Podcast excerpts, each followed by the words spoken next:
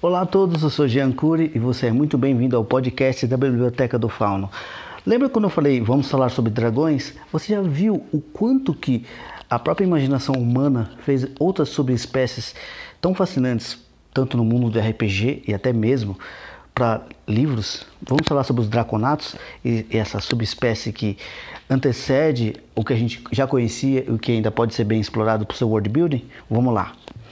Os Draconatos são bem variados, como por exemplo, no Dungeons and Dragons, tanto no jogo de RPG e na animação, que você conhece como Caverna do Dragão, lá tem um dragão fada, que querendo ou não é um bichinho menor do que um gato, mas tem um grande poder e uma grande influência para sua história se você souber utilizá-lo de uma forma coesa, porque ele é um ser que pode fazer imitações de vozes, ele pode mudar o ambiente, criar ilusões e além de tudo, ele pode até mesmo, se você imaginar, ele pode trazer é, uma forma de coesão sobre respostas ao personagem, seja encontrar um lugar onde tenha uma cura de um veneno ou até mesmo um item mágico, mas tem uma singularidade dele, porque eles não são muitos de fazer amizades. Então, se o seu personagem consegue ter um desses, que há uma diferença entre o dragão fada e o dragonete. O dragão fada, ele fala abertamente o diálogo das pessoas que adentram o seu território, ou até mesmo aprende o diálogo. Já um, um dragonete já é um ser é um, um um dragão mais miniatura, só que totalmente selvagem. Então é como você ter um Pokémon ou você ter uma pequena ferinha selvagem. Ambos podem ser seus aliados, não domesticados, porque esses tipos de criaturas não aceitam esse termo domesticagem, porque muitos desses animais já são selvagens, ou como eu posso dizer, espíritos livres como todo dragão é. Isso já é uma da estima.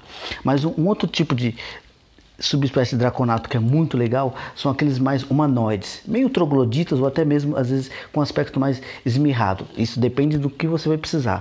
Como por exemplo, no meu universo existe uma espécie de draconato humanoide, tanto mais civilizada e primitiva.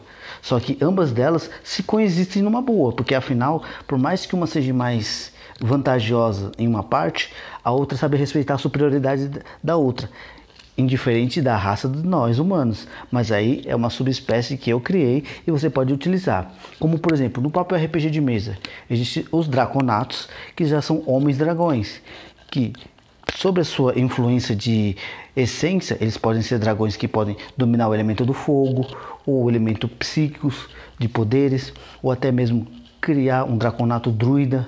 Isso vai da sua imaginação e utilidade. Então, assim, como eu mesmo disse, até mesmo os draconatos podem ter os próprios dragonetes, que seriam os dragões pequenos selvagens, não para dizer que ele domina um, mas que ele tendo um aliado desse, ele pode utilizá-lo como um espião. Porque imagine esse tipo de animal tendo um elo psíquico com um dos draconatos mais humanoides que tem um elo mental, com esse tipo de espiãozinho se for quebrar de elo mental, ele sabe que dão merda. Então, é aquela coisa que você pode reutilizar tudo a seu bel prazer. Como também você pode criar esse tipo de personagem para você, para sua aventura, sendo ele um aliado ou até mesmo um personagem protagonista. Imagine um dragão humanoide gigantesco ter que salvar seu reino e ainda salvar os, os inimigos que caçam eles.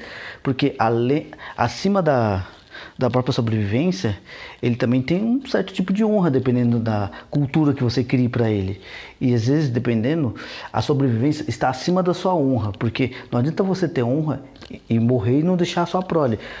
Para uns seres dracônicos ou draconatos, é, é mais ou menos como você morrer sem sentido, porque se você morre e passa os seus genes para as futuras gerações, eles vão falar de você como você continua sendo uma estrela guia para eles. É quase como um coração de dragão, mas vai da sua criatividade e utilize bem essa história. Eles também podem ser figurantes que possam dar problemas, como também podem ser somente seres citados. Você não precisa descrever ele ou colocar ele na ação. Você pode citar que eles já existiram. Afinal, é aquela coisa, a sua história também ela pode ser enriquecedora com seres que já existiram. É o que eu utilizo também muito em ruínas, em artefatos que possam ter sido criados por essas espécies, como até mesmo fósseis. Então, vai da sua criatividade, mas também vai de você achar necessário, mas é uma boa ideia se você utilizá-la com coesão, mas também sobre uma virtude de necessidade de um cenário que possa trazer isso para você. Como também não precisa ser um cenário onde tenha dragões. Lá pode ter também, vai, uma alçada ou uma pele desse tipo de criaturas, ou até mesmo um mercador, um governante de um lugar, ou até mesmo um rei, uma rainha que tem um, um dragonete. Porque os dragões fadas, eles já são mais seres que procuram seres não ambiciosos, mas procuram seres que têm um espírito livre. Um aventureiro élfico, um, um aventureiro com sangue de dragão, já chamaria a atenção dele. Então, segue a dica. Continue lendo, fazendo seus rascunhos como grandiosas obras.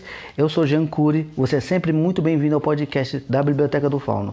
Se for pedir muito, compartilha, diga para as pessoas quem eu sou e o trabalho que eu faço. Afinal, é uma mão lavando a outra. E eu agradeço desde já. Um forte abraço, tudo de bom para todos e até mais.